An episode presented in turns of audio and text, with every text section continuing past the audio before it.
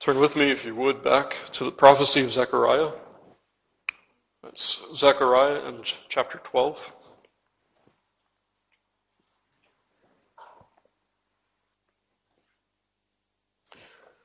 Zechariah 12, and we'll commence our reading there at verse 10. And beloved, indeed, do hear the holy word of our holy God. And I will pour upon the house of David and upon the inhabitants of Jerusalem the spirit of grace and of supplications. They shall look upon me whom they have pierced, and they shall mourn for him, as one mourneth for his only son. It shall be in bitterness for him as one that is in bitterness for his firstborn. In that day shall there be a great mourning in Jerusalem, as the mourning of Hadad Rimmon in the valley of Megiddo. And the land shall mourn every family apart the family of the house of David apart and their wives apart. The family of the house of Nathan apart and their wives apart. The family of the house of Levi apart and their wives apart. The family of Shimei apart and their wives apart. All the families that remain, every family apart and their wives apart. Thus far, the reading of God's holy word. And may we indeed seek his blessing upon it this evening. We come to the conclusion of our time in these five verses this evening. And of course, we are coming to the conclusion as well of our communion season. And I think it's right for us as we look at these five verses, as we really ought to, as a text that holds out to us really the basics of fellowship with God. It might surprise you to hear me say that, having looked at this text now two times previously. But, beloved, these five verses hold out to us what really it is to have communion with the living God. And it might strike you as well, given the content. What we have here are people who are a mourning people. We have here a people who were a people under blood guiltiness, no less. But in this text, beloved, make no mistake, this is a text that speaks much to us about what it means to walk with a living God, what it means to have fellowship with Jehovah. And how do we see that? I direct your attention back to the 10th verse once again. The text reads, I will pour upon the house of David and upon the inhabitants of Jerusalem the spirit of grace and of supplication. That is, he will reveal to them his gracious spirit his gracious inclination to show them mercy. But then, as I mentioned to you this morning, there is another gift that comes. And that gift is that of supplications, which again could be translated entreaty or prayer. And so you have here the cause. The cause of those petitions that followed. The Lord God has poured upon them this gift, this grace of prayer or supplication. And then we see in the very next line the response, the effect that's wrought. And they shall look upon me whom they have pierced, and they shall mourn for him as one mourneth for his only son, and they shall be in bitterness for him as one that is in bitterness for his firstborn. Now, beloved, we've not up to this point looked at considerable length about on this last line, so allow us just for a moment to think further. We know that this is this has become a mourning people. These are those who are murderers, at least murderers in heart, who have now been turned to mourning. Why are they mourning? I want you to notice as we look at this text, the text is very clear. They are, they are not mourning only. And, and this is not remorse only. They are mourning for His sake, for the Lord's sake. And beloved, what's striking is the way the prophet communicates this to us as he writes as the Spirit's penman is that the kind of mourning that they have in this moment is, and I, and I read, as one that is in bitterness for his firstborn. In other words, what we have in this text are a people who are mourning their crime. Yes, they're mourning the fact that they have pierced, in some sense, the Lord. But make no mistake, they are mourning because, beloved, they're mourning because of the offense, the injustice that they have done. But they're mourning because of a deep love for the Lord against whom they've sinned. They are mourning for His sake, out of a deep love. In fact, again, as the prophet says, a love like a parent would have for their firstborn. Now, beloved, holding these two lines together then, what do we find? Well, we find something, we find really a revolutionary change, don't we?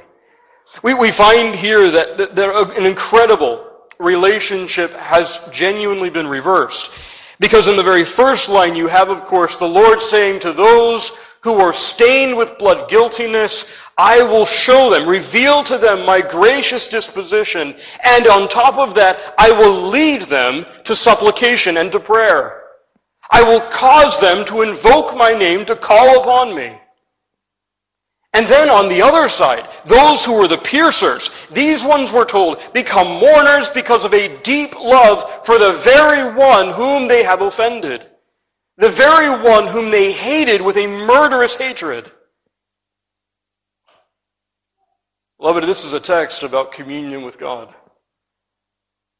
A text about what really takes place when the soul is brought to lay hold of the God whom they've hated out of a deep love that begins, as it always must, from God's side. In other words, beloved, what we have here is a picture that those who are the Lord's mourners, these ones enjoy close communion with Him. And to show you, beloved, these things from the text, I only want us to take two headings. I want us to look at the mutuality that we find here. And I also want us to see the manner of this changed relationship. So take, first of all, the mutuality. As we look at this text and we remember our comments from this morning, the very first line of verse 10 is filled with remarkable love. We can't get away from the fact that, that what the prophet is communicating here is nothing less than the unsearchable riches of Christ as they belong to God's people and out of a deep and an eternal love that he bears toward them. This is the very thing that the prophet has set before the people. On God's part, there is a clear revelation of this deep love, but on man's part, we also see the change as well, don't we? As I just said to you, beloved, as you look at the latter part of verse 10, you find here that this is a people who regard the Lord with a deep love. They mourn for their sins against Him as one would mourn for their firstborn. This is a text that holds out deep love. And take it, beloved, first on God's side. How does the text communicate this to us? In addition to everything that we said this morning, you remember how this is described in the beginning of verse 10. It's something that this, this spirit of grace, this gracious intention on God's part is described to us as being poured out or poured forth upon the people. Now, what do we do with that? Obviously, from eternity, God bore everlasting and deep love for his own. But how are we supposed to understand this idea that that deep love is poured forth? Well, I think Calvin's very helpful here. He says here God would not only show mercy to his people, but also make them sensible of that mercy. It is the case that from all of eternity, the Lord God bore toward his own this unspeakable love. But, but this text says that this love has been poured forth. The idea being that these ones are now conscious of that. These ones have some sense that this is true, that God indeed is graciously inclined toward them. And beloved, it's the very same thing that you have in the apostle. As you read in Romans 5, the love of God is shed abroad in our hearts by the Holy Ghost, which is given to us. You see, the apostle is communicating to us exactly the self same thing in verse 10 of chapter 12 in Zechariah. The idea is very basic. The Lord God has shed abroad his love, made his love known to his people through the ministration of his Spirit. These bowels of mercy that God has toward his own through the Spirit's ministry. That love is made known to souls particularly, and even in sensible ways. But it's not just the case that we're speaking here of an experience. When we think about communion with God and the revelation of His deep love for His own, of course, we are mindful that there must be some ground, some foundation that our faith looks to. And of course, that ground are the promises of God as revealed in God's Word. Uh, beloved, this is perhaps the very kind of thing that in our generation especially we are disinclined to look at. Uh, what I mean by that is when we look at the scriptures and how they speak to us about communion with God, well, beloved, it's very much a, a kind of fellowship and communion that the world today scoffs at. You mean a, a communion with God that is predicated upon the written word communion with God that, that has a faith that looks not to experience, but, but to the Word of God and to His promises made there. And that, that's the kind of communion with God you're talking about. Uh, the world really has no interest in it. And beloved, of course, even in evangelicalism today, that kind of communion certainly is not in vogue. But beloved, that is the foundation. That is faith's formal object, as the older writers would describe. And why is that? Beloved, in the Word, we have set before us so very clearly, even as we saw this morning, that God indeed is graciously disposed to any sinner who takes hold of Christ by faith.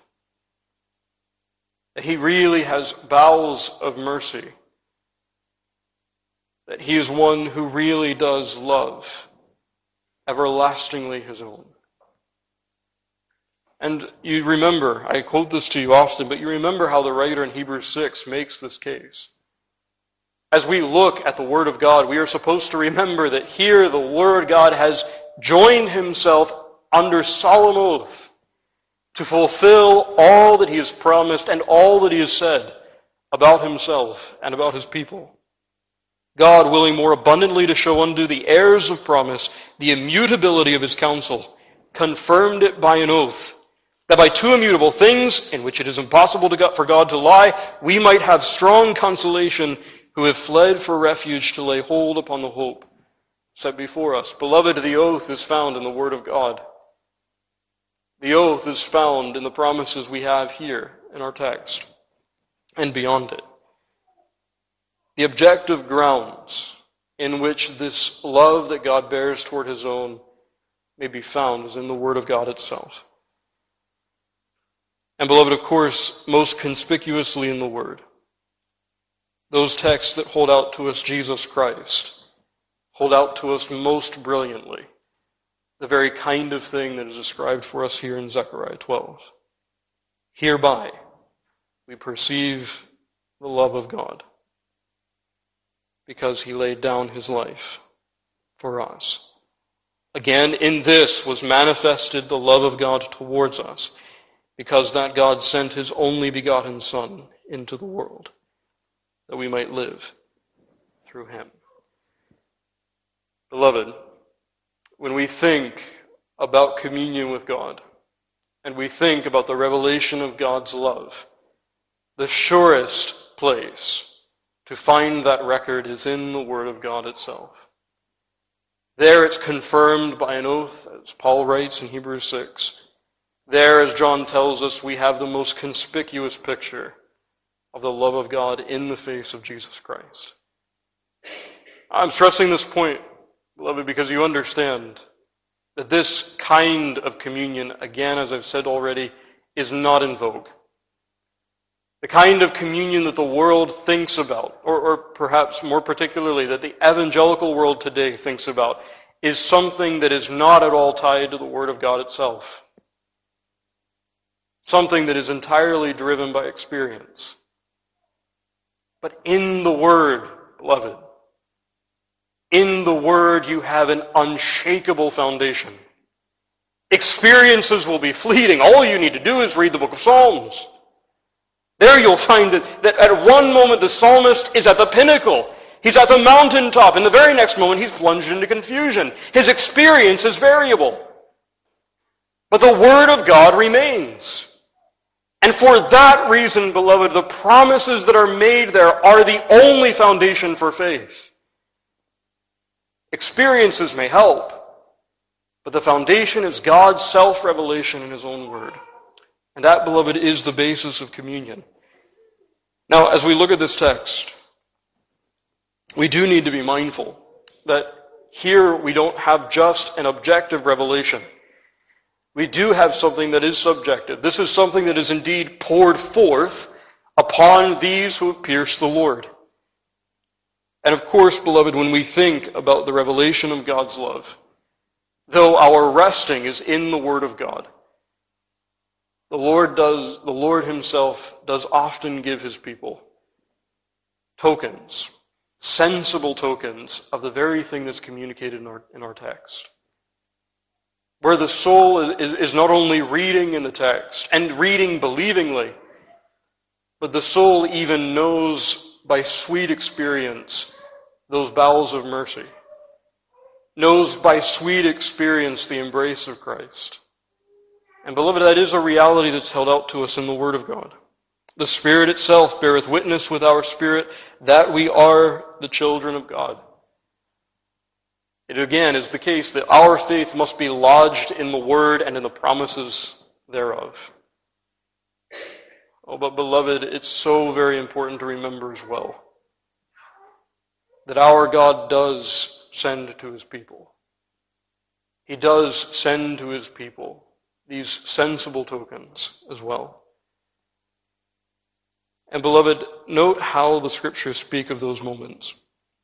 The bride speaking in the Song of Solomon says, Stay me with flagons, comfort me with apples, for I am sick of love.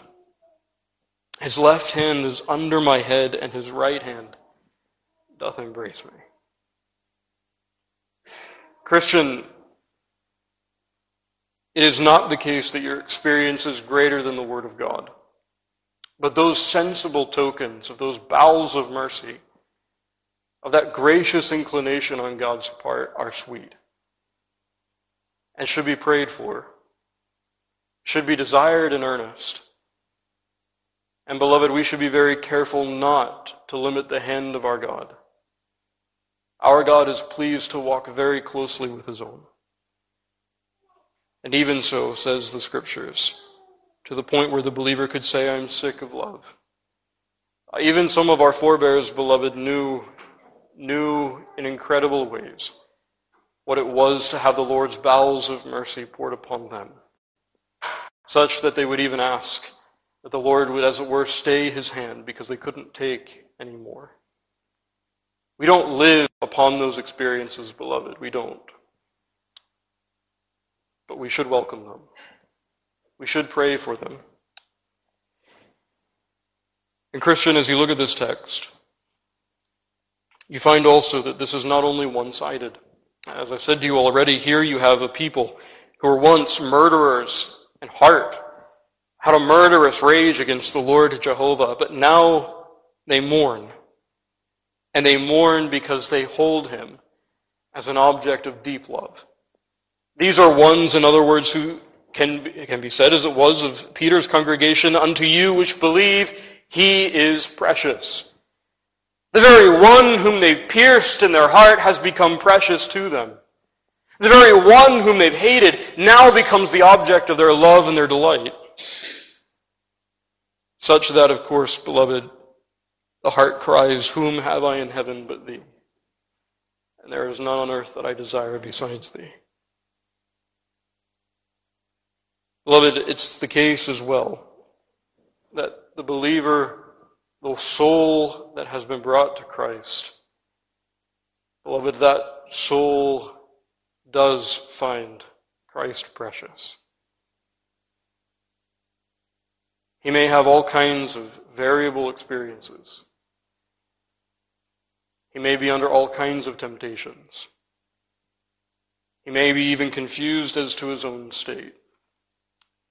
But at his very base, at his irreducible minimum, he must confess that Christ is precious.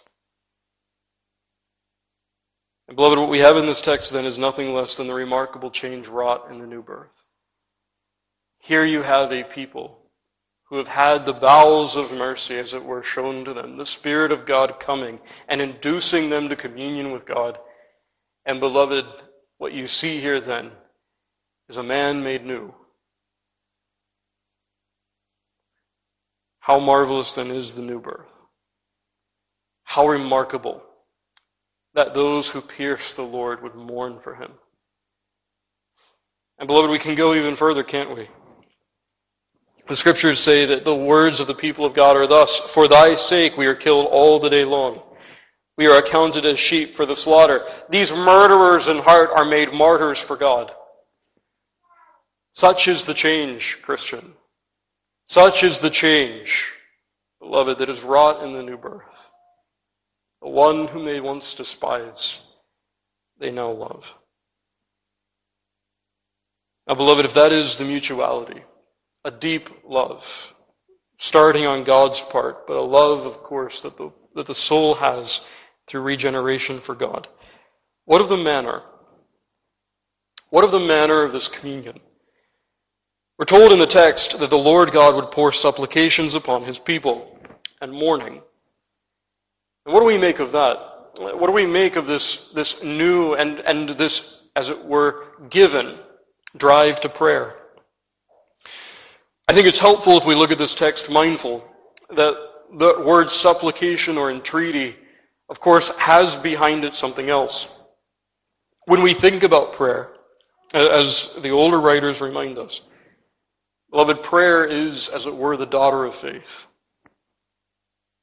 You see, to pray aright, to, to really, beloved, know by experience what is in this text, to be those who are filled with supplication, all of that, beloved, flows from an unfeigned faith. And beloved, again, even the mourning here. When we look at the mourning, of course, we understand that behind that is a real love. And a love, as we remember, that must accompany faith, must accompany believing. All of these things, both the supplication and the mourning, require genuine, that is, unfeigned, saving faith. At its bottom, these things are impossible, aside from real faith. What we find then, Christian, is that the manner of this communion is through faith as its instrument. And I want us to see that just briefly under a few different, a few further thoughts. You see, beloved, if we were to try to base our, our communion, that is, our enjoyment of communion with God, only on experience, we'll be left with the experience of the psalmist. You remember in Psalm 77, again, a psalm that I quote to you often, you remember these questions. Will the Lord cast off forever? And will he be favorable no more? Is his mercy clean gone forever? Doth, he, doth his promise fail forevermore? Hath God forgotten to be gracious? Hath he, hath he in anger shut up his tender mercies? You see what the psalmist is saying? As he looks at himself, as he looks at the experiences in his own heart, as he looks at the providences around him, the experiences seem to be proclaiming to him that God is his enemy. And beloved, if the enjoyment of one's experience in communion with God is predicated upon such experiences, beloved, how variable a life would that be? In fact, in Psalm 77, at the end of all of those questions, the psalmist says, This is mine infirmity. In other words, he comes to himself and he realizes, I have been, I have been looking at God, I've been seeing my state with God upon things that are variable, things that aren't sure. And then the psalmist goes on to describe the very things that are given to us in the Word of God. He will remember the works of God of old. Beloved, the Word of God, faith in that Word, is the instrument, the instrument by which we enjoy this communion. Without it, there is no communion. Beloved, without it, We may have fleeting experiences, but they're only that. But with, beloved faith, with a faith that is fixed upon the promises of God, what do we find in the Word? Uh, let me just give you just a few examples, very briefly. Take Job. Job, a man who was under all kinds of difficult providences, and, and again, not difficulties only exterior to himself, but difficulties in his soul. The oppression that he felt within, beloved, as you read through the book of Job, was by far greater than even the great providential hardships that he faced. Of all men, you would expect that the kinds of questions that you have in Psalm 77 would always be on his lips. And certainly, beloved, at times Job takes missteps, and at the end of the book we find the Lord dealing with him. But what we do see in Job 13 and in Job 19 is that those who have an unfeigned faith, who are fixed upon the promises of the Redeemer, can say that though he slay me, yet will I trust him. Who can say, though he counts me for an enemy, I know that my Redeemer liveth. Beloved, everything, everything in Job must come down to this. Does he take God at his, at his word? Is his faith fixed upon the promise of Christ as revealed in that word? If it is, then let every experience come as it may. The man will still stand. Take another example from Enoch.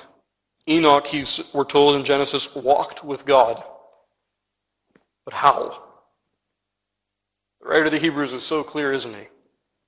By faith, Enoch was translated that he should not see death. He walked by faith. He was in so close communion with the Most High.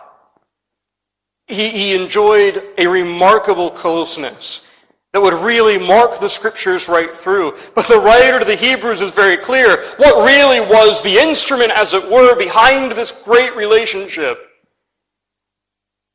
Enoch walked by faith.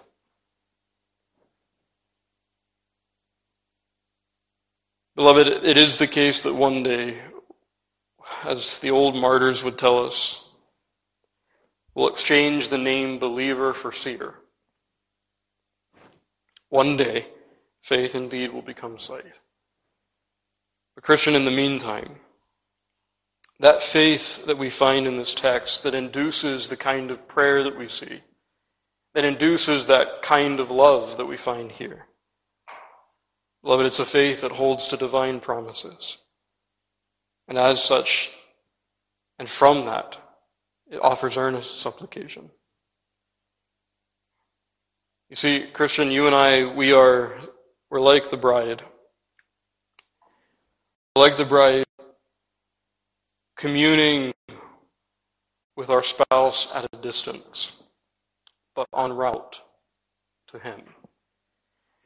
No, we do not see things as we one day will. But the Word of God is very clear that now on this side, Christian, your walk with the Lord must be by faith. Yes, it's the case that you enter this life by faith. But beloved, you walk by it as well. Your whole pilgrimage is by faith. Now, if that's the case, Christian, if what the text is holding out to us is that here you have real communion between God and his people, and that the manner of this communion is through an unfeigned faith that produces these supplications in this mourning. And beloved, the question is, is this something that we crave? And do we crave it in the way that we have it in this text?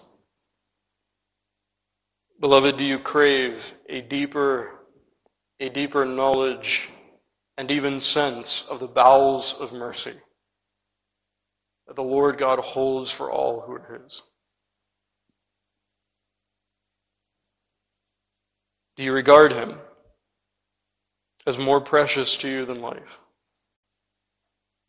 Beloved, both questions come to us directly from this text. And both questions at the end of a communion certainly are fitting for us to ask. But, Christian, as we look at this text, a text that is so, so filled with tokens of divine love, I would be remiss in not reminding you that in that first line of verse 10, you and I have a wonderful consolation and an encouragement to walk ever closer with the Lord. Beloved, he pours forth in this text his sensible mercies. But he also pours forth supplication. He even would induce his people to pray. And beloved, that is a token of his desire to commune with his people. He could have simply spared them hell. He could have simply shown them grace and left them insensible of it, but instead he would have them, he would have them know his mercy. And then more than that, he would also cause them to commune with him, to draw near to the throne of grace. Beloved, this should make us marvel. It should make us marvel because this is the one whom you and I by nature hated. We were deicides at heart. And yet in this text we're told that the Lord God delights to save deicides at heart. And more than that, that he actually craves, really desires them to, to cry out to him, to walk in fellowship with Him, as we read in 1 John 1. And beloved, that will certainly drive us to our knees, won't it? That will be the thing that will drive us to seeking Him more, is the knowledge that the Lord God delights that His people do so. even hear these words Arise, my love, my fair one, and come away. O my dove that art in the clefts of the rock, in the secret places of the stairs, let me see thy countenance. Let me hear thy voice. For sweet is thy voice, and thy countenance is comely.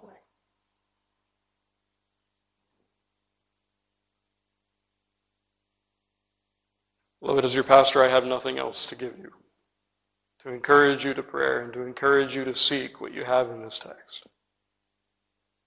You have nothing less than the express desire of the Lord that his people would draw near to him, and that from a deep love. And so, Christian, how much is offered to us? And yes, how little have we taken any of it? But the exhortation is to take now. Our God is mercifully disposed to his own. Our God has bowels of mercy and even delights that his people would walk closely with him.